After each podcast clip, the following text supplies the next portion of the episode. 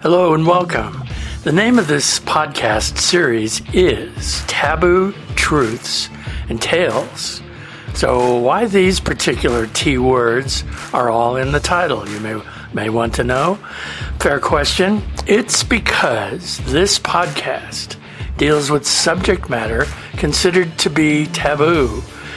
This podcast deals with a person's perception of truths, and this podcast deals with storytelling tales of fiction told by an individual. You need to choose for yourself which you perceive as truths versus tales because very often in real life that distinction is not crystal clear.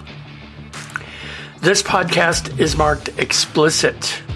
What that means, you should not listen to this podcast if you happen to be under the age of 18 or if someone under age 18 is listening there with you. Explicit means nobody under age 18 should be listening to this podcast series. So here we go. Taboo Truths and Tales is hosted by Madeira D'Souza. That's me. Some of you may know me by my nickname as Woody. Whatever you want to call me, I welcome you here to this podcast, which is definitely intended for people who are 18 or older. Thank you. Now let's get started. Woody, Yes, it's Alan. Alan, there you are. Thank you. so sorry about that. Are, is this still a good time to uh, do an interview? Yeah. It is? Oh, absolutely. No, no, de- definitely. I'm sorry, but my call couldn't come through. It's this building I live in. Notice, I live in this like 200 year old silk factory building, and you know it's built with like nothing but iron. So, so like for like like sometimes for like cell phone signals to go through, it's impossible sometimes. Oh, wow. Yeah, but it's cool now. That sounds like the beginnings of uh, a setting for a horror story, I think. Basically, everything here is a setting for a horror story. You mean in New Jersey or in that house? It's both. Well, I am so glad to finally connect with you. Um, yes, definitely. It's been a long time, Woody. yeah, well, and I first met you in Los Angeles, in Burbank, actually. Yes. Uh, there was a promotional event at um, at Dell's bookstore. What's the name? Delicate. Uh, dark, oh, at Dark Delicacies, we were doing um, we were doing a poster signing. That's right. But you were in Los Angeles for the premiere. This was uh, Which 24. right? That was uh, 2014. This was yes, that, that was the night before the um, night before the premiere. Yeah, Tales of Poe. We have to say the name. Right. Yes. And I do say for people listening, it's and who have never heard of you, Alan Rowe Kelly. Well, good luck to them because it's going to be. Well, good luck to them anyway. To find me first. Well, I think I think someone who tried to catch up, if you will, with you and all that you have done would be extremely difficult. But I did my homework, and I have a little introduction of you, and you can Oh, cool. just jump in at any time. I, um, like I said, I met you for the first time in Los Angeles, 2014, but I had seen you in A Far Cry from Home, um, and that, if my research is correct, that was uh, debuted in 2008 in Bloomington, Indiana, at the Dark Carnival Film Festival. Is that correct? Yes, it did actually. And but I think people are probably more familiar with 2012 Gallery of Fear, Right. right? And it was it meaning a far cry from home, a segment in Gallery of Fear released in 2012. Uh, so Gallery of Fear 2012 and a far cry from home. That was my introduction to you, Alan Rowe Kelly. Oh wow. Yeah, and it- that, that's a long time ago. That was, but you can imagine, and it, it, it stuck with me because it is a horror film and it's filled with social activism uh, because you chose deliberately. You wrote it and, and you are you directed it and you starred in it.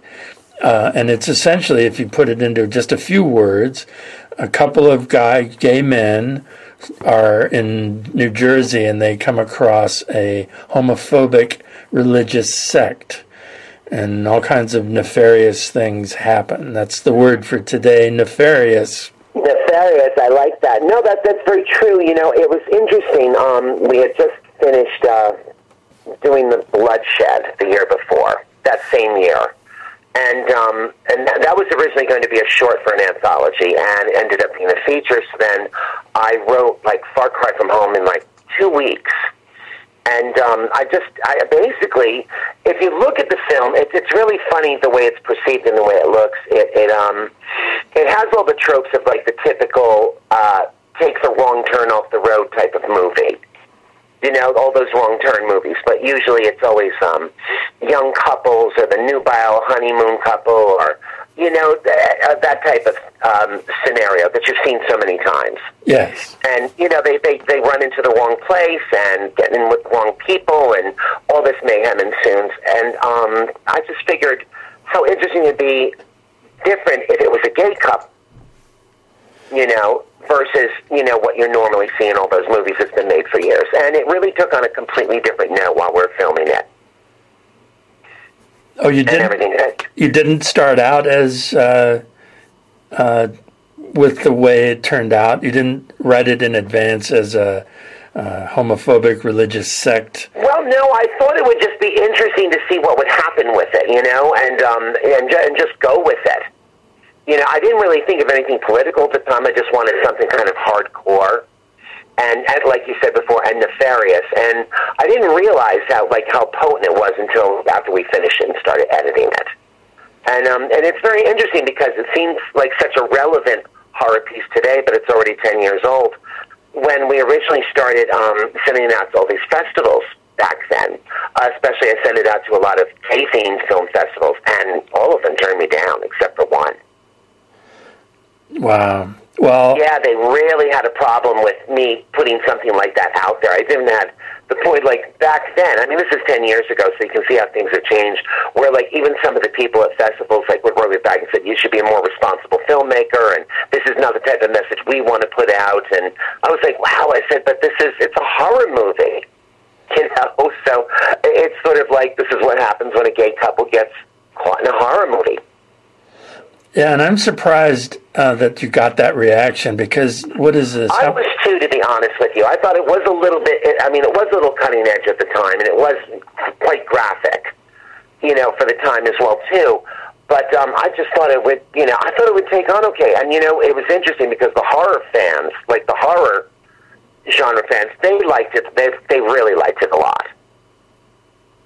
Well, I would say, as a gay man, I was completely taken by this uh, by Far Cry from Home because thank you. Well, it was very daring. I mean, it is. Let's speak present tense, and it yes. remains. It remains. I think I haven't seen it again in in recent times, but it has stuck with me, and I think of it as very relevant in in 2019 because of the hate crimes that still happen.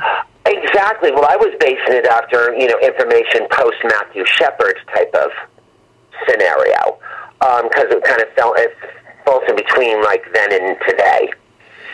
And um, so, you know, almost, and I mean, it's the exact same thing. You know, but yeah, today it seems like a movie like that would be a little bit more accepted today, but it just ten years ago, not too cool. Yeah. Well, not too I, cool. Yeah. I do. I want to mention that for the. Um, I think you know anyone who's a gay person who enjoys horror that that film that Far Cry from Home really blends the two things uh, together in a way that is so unexpected, and uh, and I really endorse what you were trying to do, and I urge people to go take a look at that. Well, thank you. I appreciate that, Woody, because that was you know that was a real group effort too. We had a really tight knit crew that we are working with, and Bart Mastronardi was doing all the cinematography. And you know Bart, yes, and um, you know, we had an unbelievable cast and crew on set, and we shot for five days straight in sequence. And um, it was it was interesting, you know, because sometimes, and I'm sure you've been on a set, set or two, and sometimes they're like really happy occasions. Everyone's having a great time. This one, you know, everyone was really into doing what they were doing, but at the end, when call cut, we kind of looked at each other and go, "Oof," you know, we kind of had to go and take a shower afterwards yeah, every day. you know, it was like, "Oh, we need, you know, let's let, let's like, you know, throw a couple back and just kind of forget what we did today." Yeah, well, and I think that the visitor, the viewer rather, should be forewarned. It is a very violent story, and uh, you know, if if you like horror films, I think there's not going to be any any oh wow reaction. But if you're new to this as a viewer and you haven't yeah, seen, it could be quite jarring. I actually sent it to a friend of mine um, just a few months ago, as a matter of fact, who doesn't really watch a lot of horror movies, and it really disturbed her quite a bit. She was like, that was really rough. yeah. I was like, well, I warned you. Yeah. You know, but I also wanted to get like, you know, I'm, I try to always hit a different genre per film, and I really wanted to get my like hardcore horror film out yes. in that piece. Yes. I just really wanted to go for it, and even the actors were like, seriously, even more, and I was like, oh yeah, I want more. Yeah. And they were just they were kind of appalled by me, but I was like, ah, let's just go for it. Well, and and that you certainly pulled off, and it is many years ago, not many, but you know, it's in the past, and yet I think, as I said, it is still relevant. But the one thing that we do need to cover is that you have chosen to combine in your performance, in that performance, but then every other, everything you've appeared in, at least what I've seen, Tales of Poe, Gallery of Fear. Um, you have a combination of male and female characteristics into an ambiguous form. And of course, the word is androgyny, but can you talk about that in the sense of what people usually say uh, to you and about you? Well, it's interesting because you know I've always been ex- I've always been extremely feminine looking, and I look like just I look like a gal. Um, I kind of always have, so that's just what I follow. I still identify as male, but you know, there's so many terms today. It's so freaking confusing, Woody.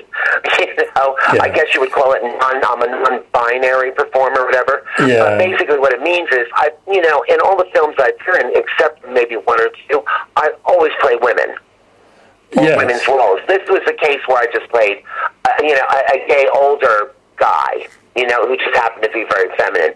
But most people will always just like pinpoint me and call me a drag queen. But to see, that's not inaccurate in my view. No, it, is, it isn't. Uh, You know, it's hard to fight like some people the way they review things. You know, this guy in drag or this or that. I mean, they can say whatever they want to say as long as the point gets across. I really don't care. Yeah. But see, you know, You there's. know, that's that's the main thing. It's like you know, I mean, you put something out there, and you can't anticipate who's going to think or what kind of a knee-jerk reaction Yeah. people are going to get for it. You just have to let it go. Well, but, you know, but but you are not you are not Bianca Del Rio. You know, uh, uh, people that no, but that would be an awful lot of fun. that would be an awful lot of fun. yeah. Well, maybe RuPaul is listening right now. you never know. I said, no, I don't think I'm up to a lip sync challenge. Sorry, it's a little a little too long of a tooth for that. Well, so let's talk about the core subject here is yes. um, the uh, cannabis. I'm doing this podcast for the cannabis awareness. Oh no, I know. I've listened to them too. I like them. Oh, thank you so much. Um, And so I'm, I'm, I'm already, I, I even prepared before I came online with you. so you have all your denials uh, arranged in advance, right? exactly.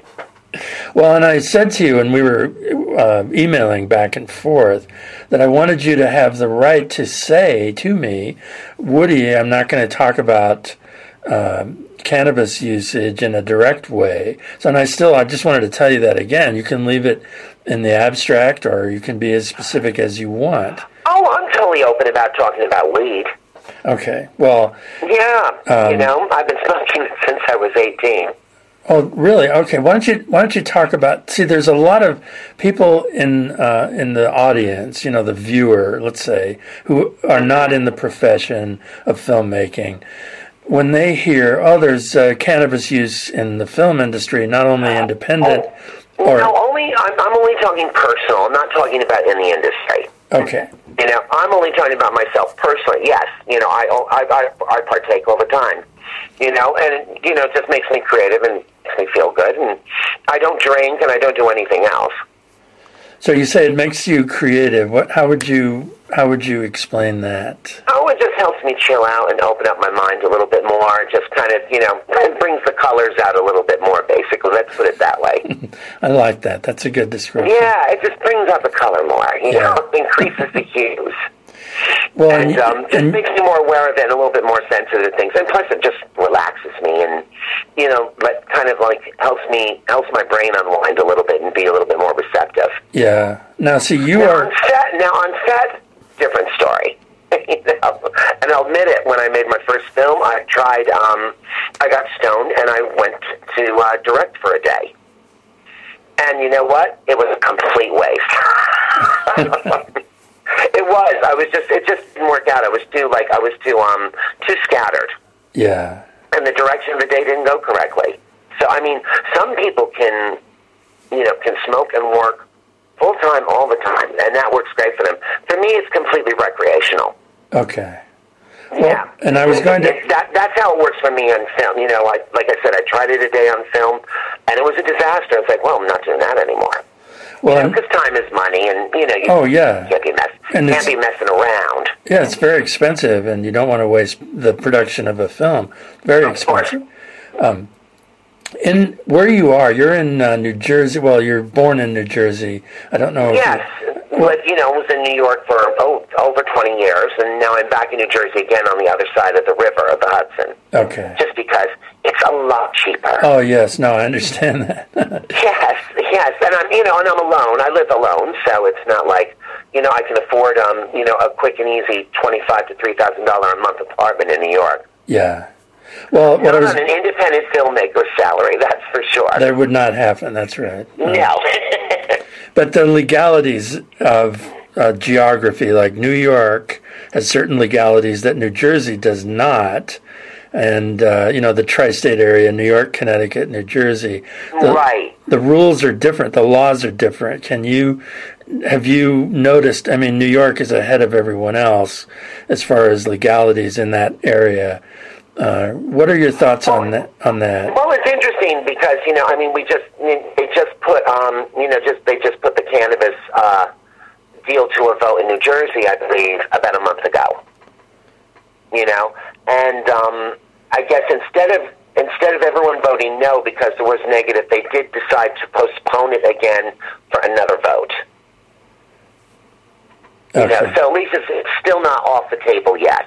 So the possibility exists that New Jersey There's could. still the possibility still exists, yes, and I, I believe that. I mean, I, I believe it's passing in New York. I'm not. I'm not too. You know, I'm not up to date on the end of it, to be honest with you. Yeah. Well, And so, but I know New Jersey was voted on. They they were going to vote, but it was and it was totally negative on both sides, both parties. But um, they decided to not call and leave it for another day to okay. deliberate to deliberate the issues a little bit more. Yeah. And Well, I'm sure it has a lot to do with funding and sort of like where does the profit go? Does it go into the state? Does it go into infrastructure? Does it go into, you know, where does it go? yes. And that, you know, because that's where you know anything that's going to make a profit, everyone wants, you know, everyone's going to want a cut of it. So Yes. Yeah. Well, and, they all have to come to an agreement where all these monies are going to go. yeah, and I know from Nevada experience, I live where it is legal both for medicinal and recreational, and Nevada did Of a course. they did a very good job as far as how the tax revenue goes, how it flows. Right. Right. Uh, and then, you know, it's just so stubborn, and when they realize, I feel like, you know, and, and the research has proven it medicinally for a lot of people, it's so beneficial. Yeah. It's so beneficial, and the, you know, but you know, the FDA and the Food and Drug Administration, the pharmaceuticals, they're just like, well, you don't want this around. Yeah. Oh, I know. Well, and it You know, is. you're talking bill, you're talking billions and billions of dollars Exactly. going down the drain, especially for you know the over medicated elderly. Yes. Well, and it is still cannabis is still a Schedule One uh, drug, and that means it's illegal on a federal level, and and why they say why they put it in Schedule One is they say the feds say it has no medicinal value and it's addictive. Both of those things are incorrect.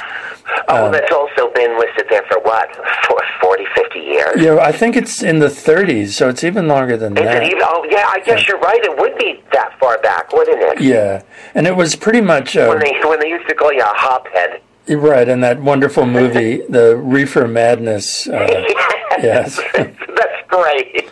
Yeah, and it looks like satire to us today, but it is it was not when it came oh, out. I, you know, I even remember like when I was a kid, as a young little horror kid, you know, and I'd read Monsters of Filmland magazine because that's uh, you know that was um, I'm a lot earlier than even Fangoria's been around and um, they used to have like all these little ads for like Reefer Madness. You know what was it? The, the weed with roots in hell.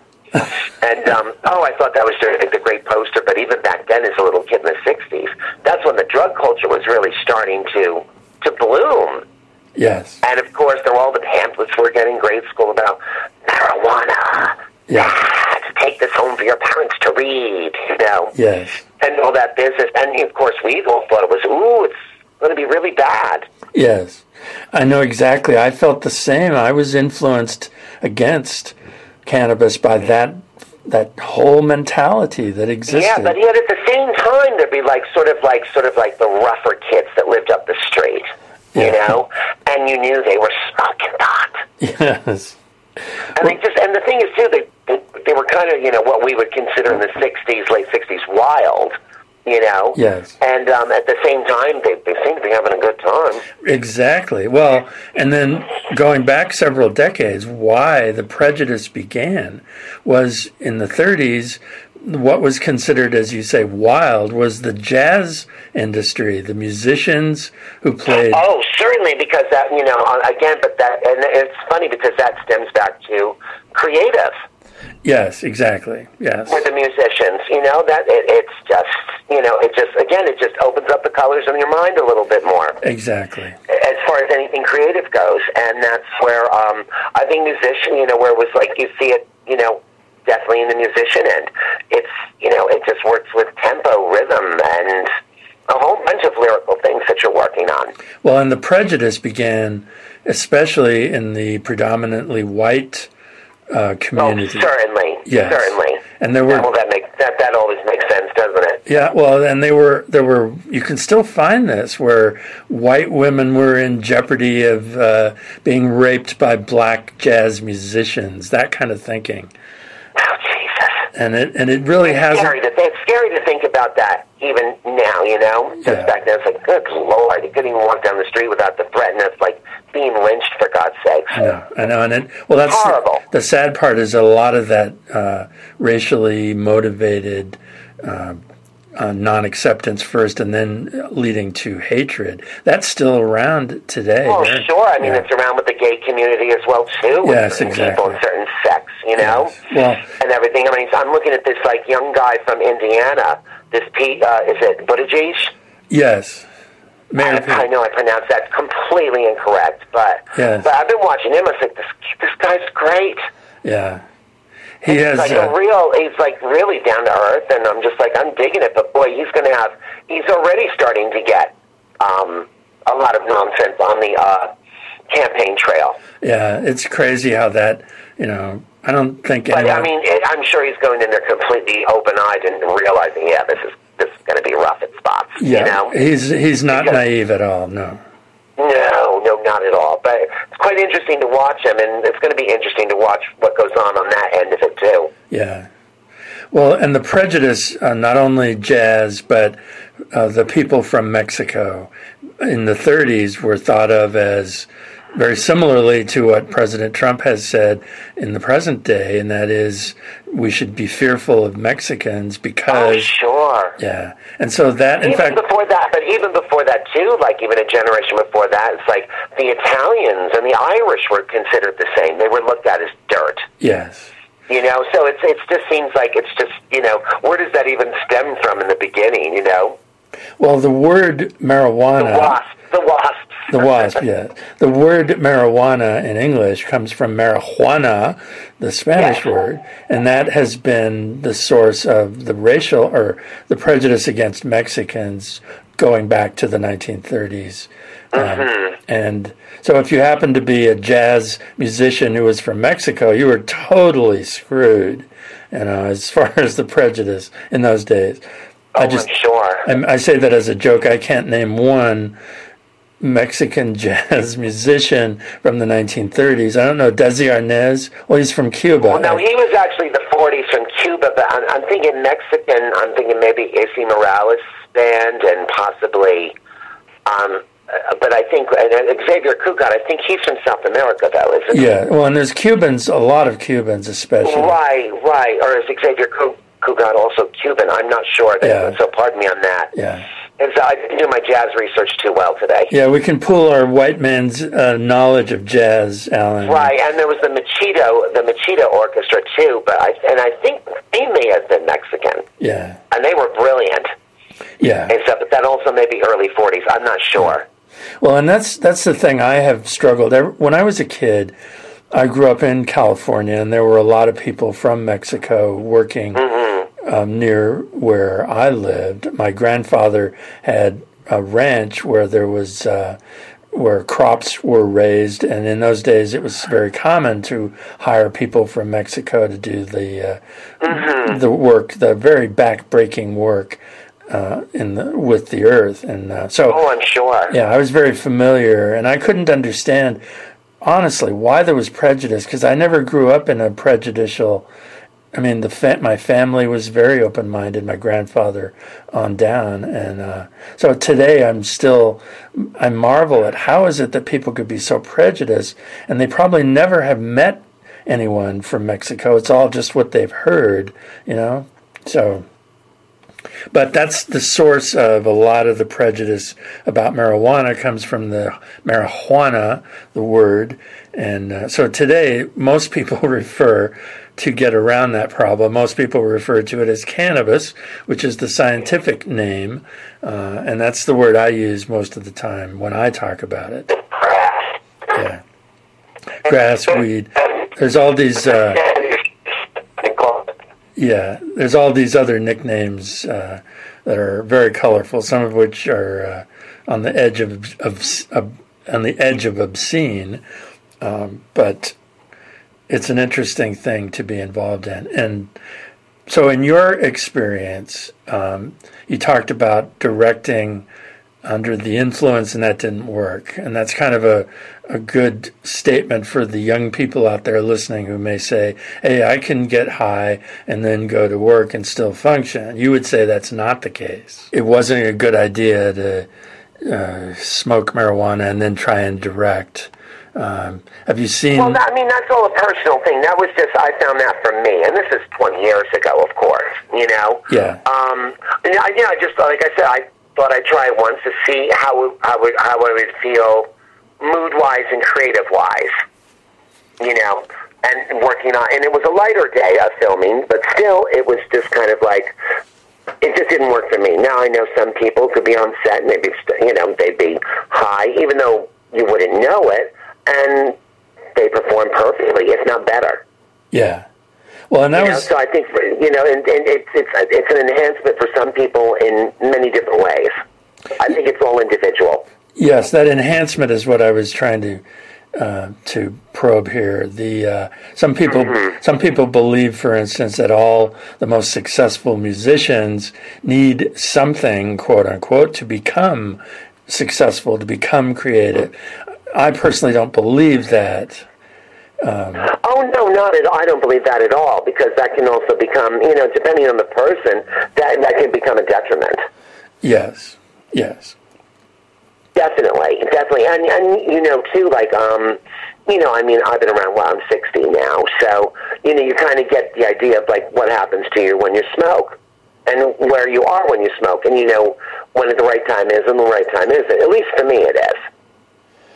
You Yes. know, and so because sometimes I just become too relaxed. It's sort of like you, I shouldn't be like involved with with sharp things. you know, because like there's going to be an accident because I'm just going to get stupid.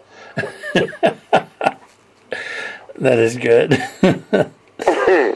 and if you're dealing with expensive movie making equipment, that would also Well, be. well, yeah, I would not even touch equipment. I, I period. That's just that's not for me.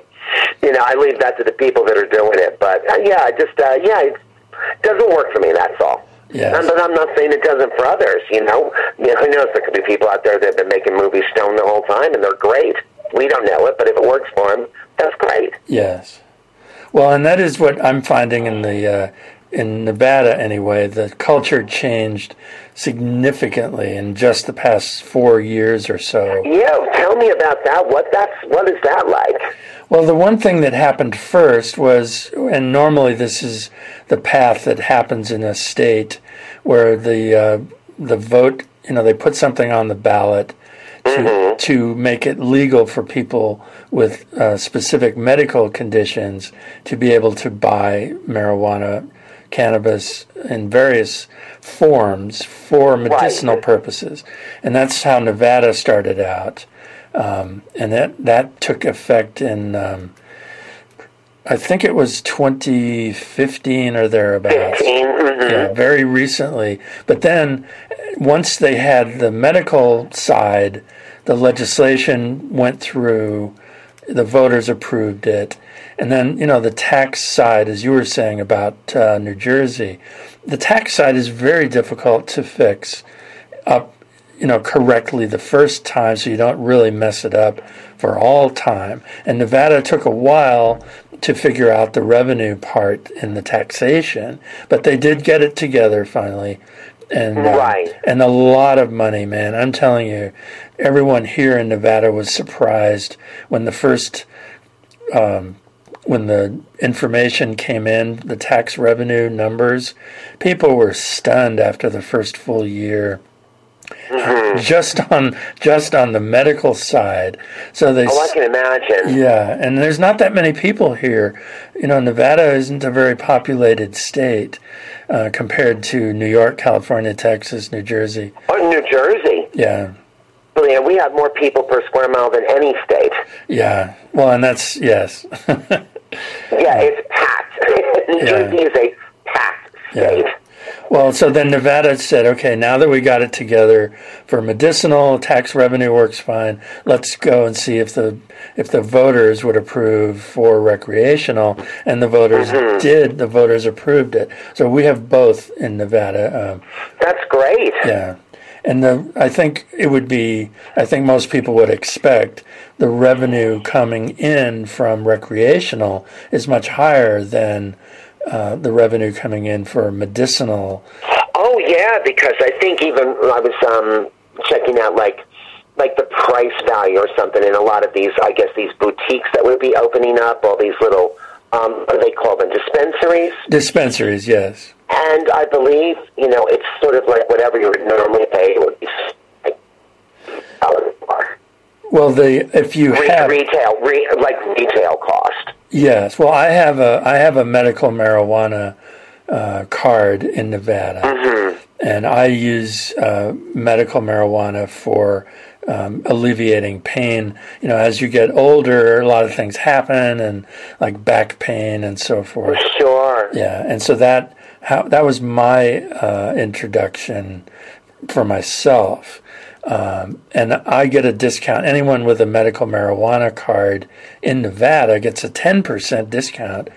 Right. No, what I'm, I was meant, what I was talking about was like um, if it was out for if it's up for recreational, that would be like like the sort of the tax jump on it. Yes, not only are the taxes higher for recreational in Nevada, but the prices too. I mean, if you were to buy, and they have all these new words now that didn't exist in the uh, 60s and 70s. But one of them is pre pre roll, which to me is a video production or movie production word. But it's basically their joints, right? Yeah, exactly. In other words, you, Pre rolls. Oh my god, that's so funny. Would you like a pre roll? It's like, yeah, I want a joint. Give me a freaking joint. yeah. Well, and they've they've had to reuse words like joint in the film, like Spike Lee joint is not. You know, it's about his films, mm-hmm. and yet we reuse the words, totally confusing people that are trying to learn English. You know, but anyway. This is true. This is true. Um, so pre-roll means yes, you buy usually one joint, as we would say from the old days. You buy one uh, pre-rolled uh, cannabis cigarette. Right. Uh, and they don't use words like that. They just say pre-roll, and everyone knows what it means.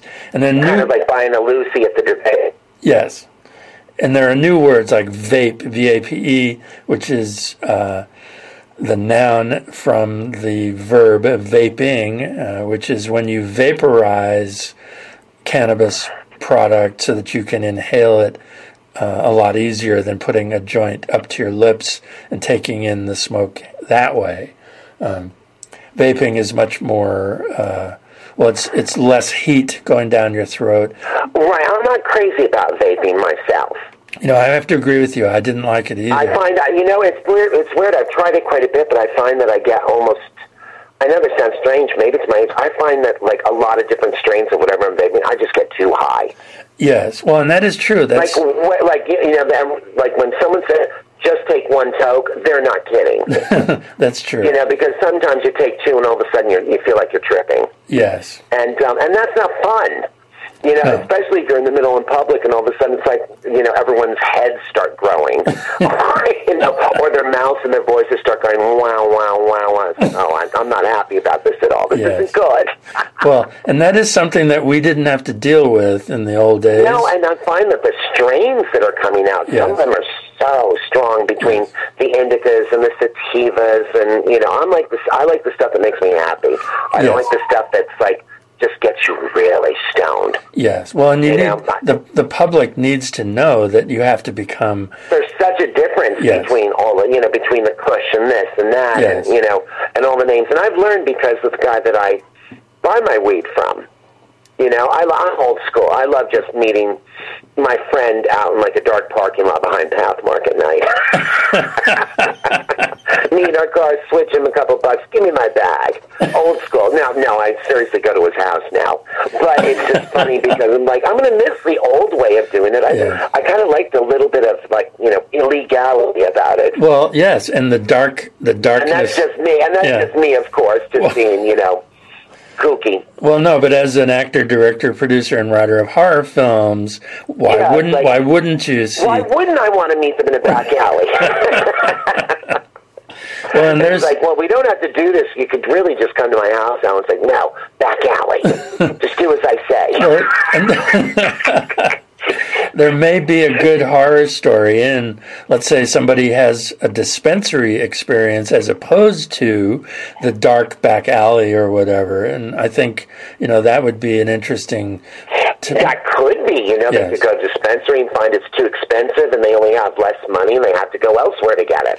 Well, what I was thinking is that the person who's working in the dispensary is Ah. is equ- Oh. equally dark as the nefarious. There's our word for the day.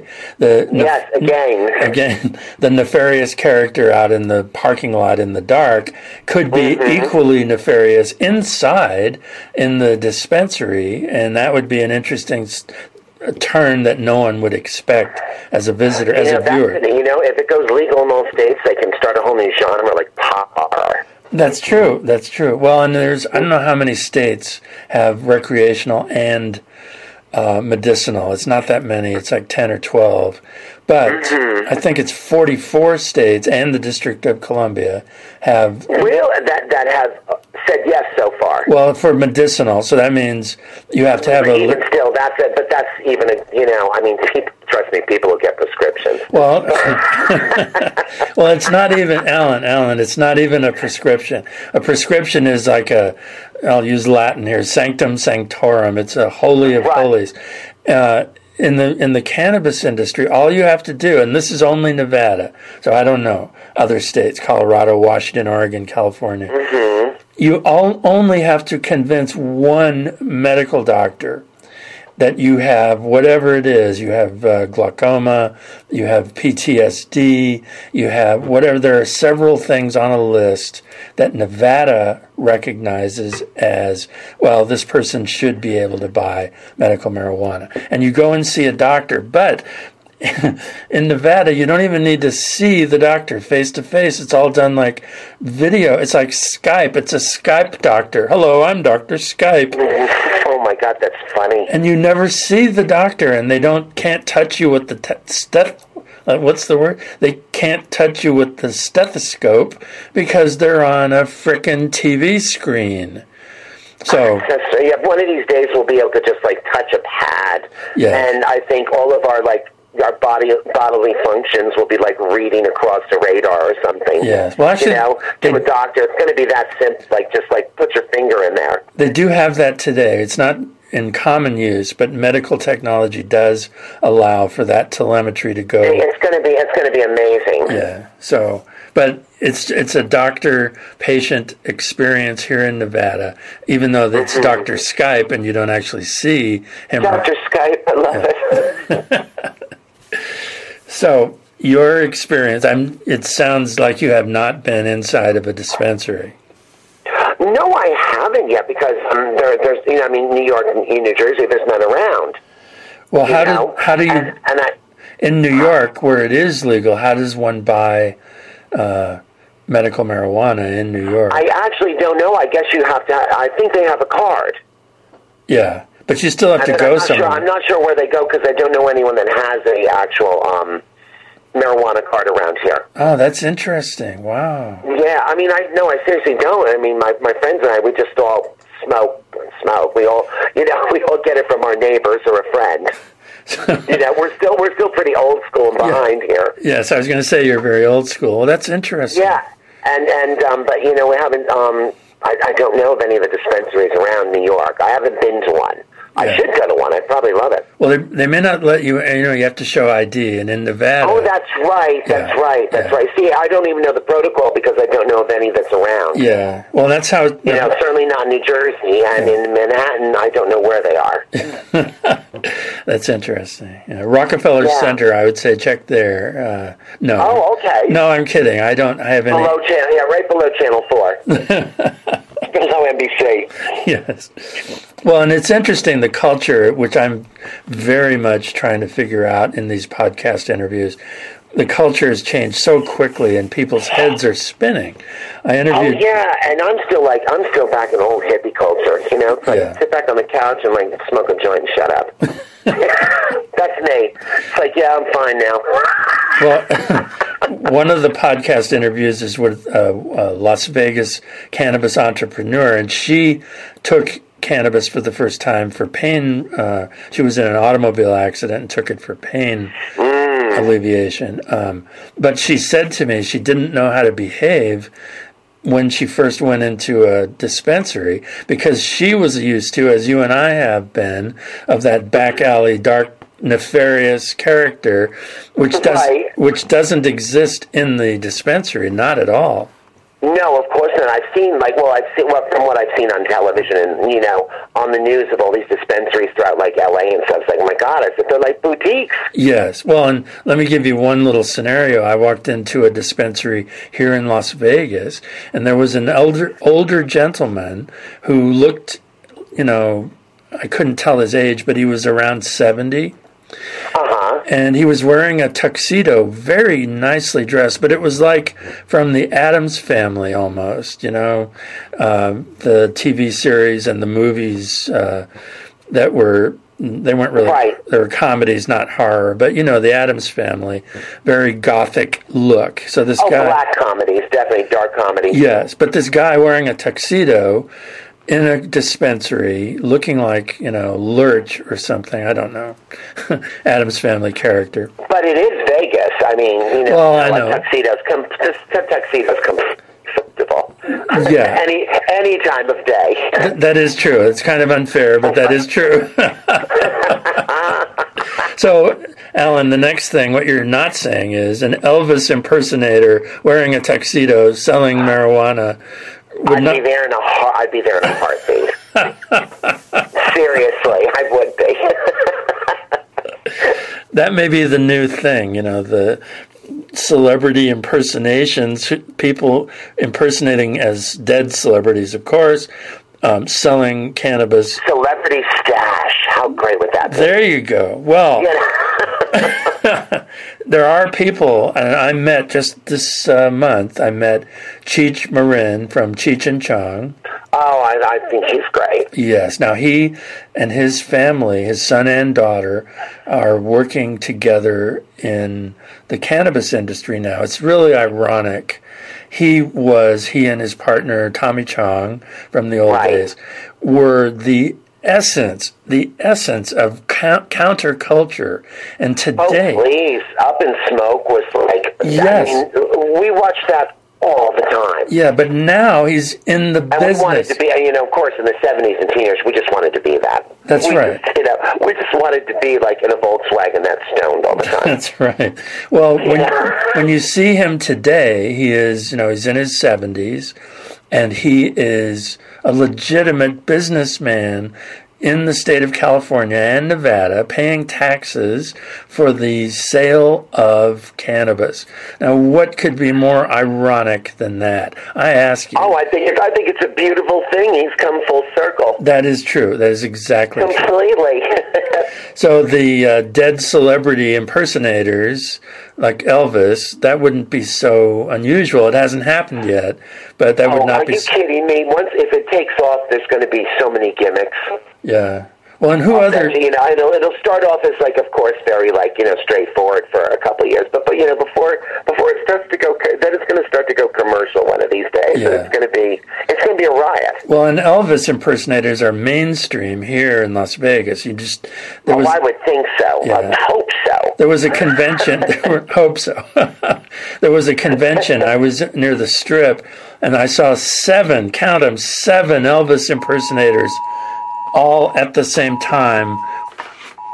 Hold on one Oh, second. are the bombs? Are the bombs coming? Really, that was uh, that is pretty fucking scary. Actually, that's my cell phone with an Amber Alert. oh, Uh, let's start again. Um, I?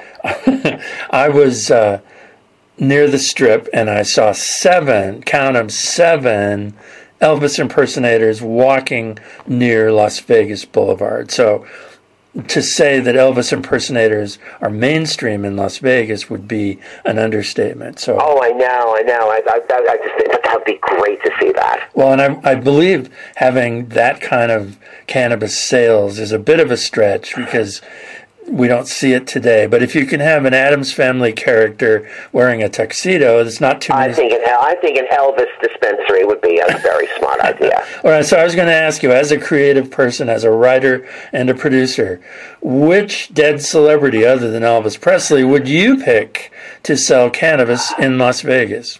Oh wow, that's really tough. to just throw that in there, like you know, I'll, I'll, you know, and keep it vague. I mean, you know, Frank Sinatra would be interesting. I don't think he would ever use. I don't know. I don't know. Oh, but we're talking today. We'll just make him like cuckoo, choo hip, you know. That's true. so you would pick you would pick um, Blue oh Eyes. no, I have no idea. No, I no, I'd have to think on that one and get back to you on that. All right. So You know, that that's that's too, that's too quick of a question. that's probably the toughest question anyone's ever asked That you. is that that would be something I have to really think about. Because Elvis kind of like Elvis kind of tops that. He does. Yes. Yeah. Uh, well, I can only think Marilyn Monroe might be another dead celebrity that, but she wasn't known for cannabis. She was known for um, alcohol and for And pills. and pills and for having sex with every man she could ever possibly. Oh well, to each his own, right? Really, and what's wrong with that? You know, what's wrong? Exactly. In this day and age, who cares? None of my business.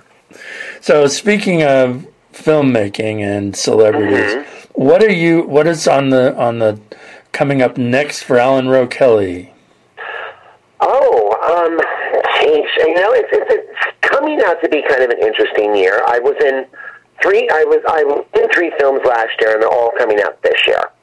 Okay, So I'm in a film called Theater Terror by Tom Ryan and Todd Staruch, and um, it's an anthology. And I'm in the last anthology called Endangered. And then what's really interesting is, is um, I did a film back in, I believe it's 2004, with Michael Todd Schneider on Pittsburgh, and it's finally getting released this year. wow. Yeah, so I'm really fascinated to see what he's turned that into 15 years later. Yeah. You know, with present footage and everything. So, and that's called Opening the Mind. And then there's um, a film I was in, Abel Berry's Midnight Devils. That's still in post down in Texas, and I think that'll be coming out this year. Well, that is And exciting. then, and I'm yeah, and I'm editing too. So I do, I'm editing um, Nathan and um, going into pre-production for his next his uh, which um, I'll probably be an associate producer and, and have a part in as well. That's cool.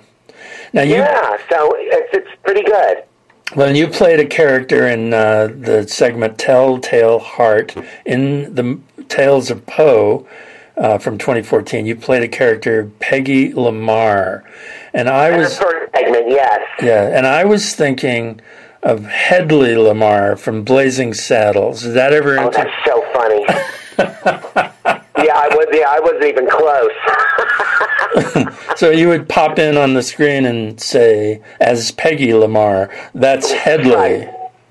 yeah, exactly. You're, uh, yeah, that would have been a great. Uh, That was a fun role. That was a fun role to play. I mean, it was easy for me. I just had to stay in bed.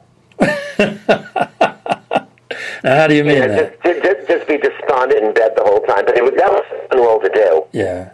Now, when people wrote about that as reviews, did they use, "Oh, Alan is a drag uh, performer"? Did they use that kind of? No, not at all. Actually, not at all. It was really interesting. They just kept referring to me as she, which mean they, which was was fine with me. Which means they completely accepted the um the character. Yes, yes, You know, I mean, but they no. I think after by by Tales of Poe, like most of the horror, horror the indie horror audiences have gotten used to me. yes.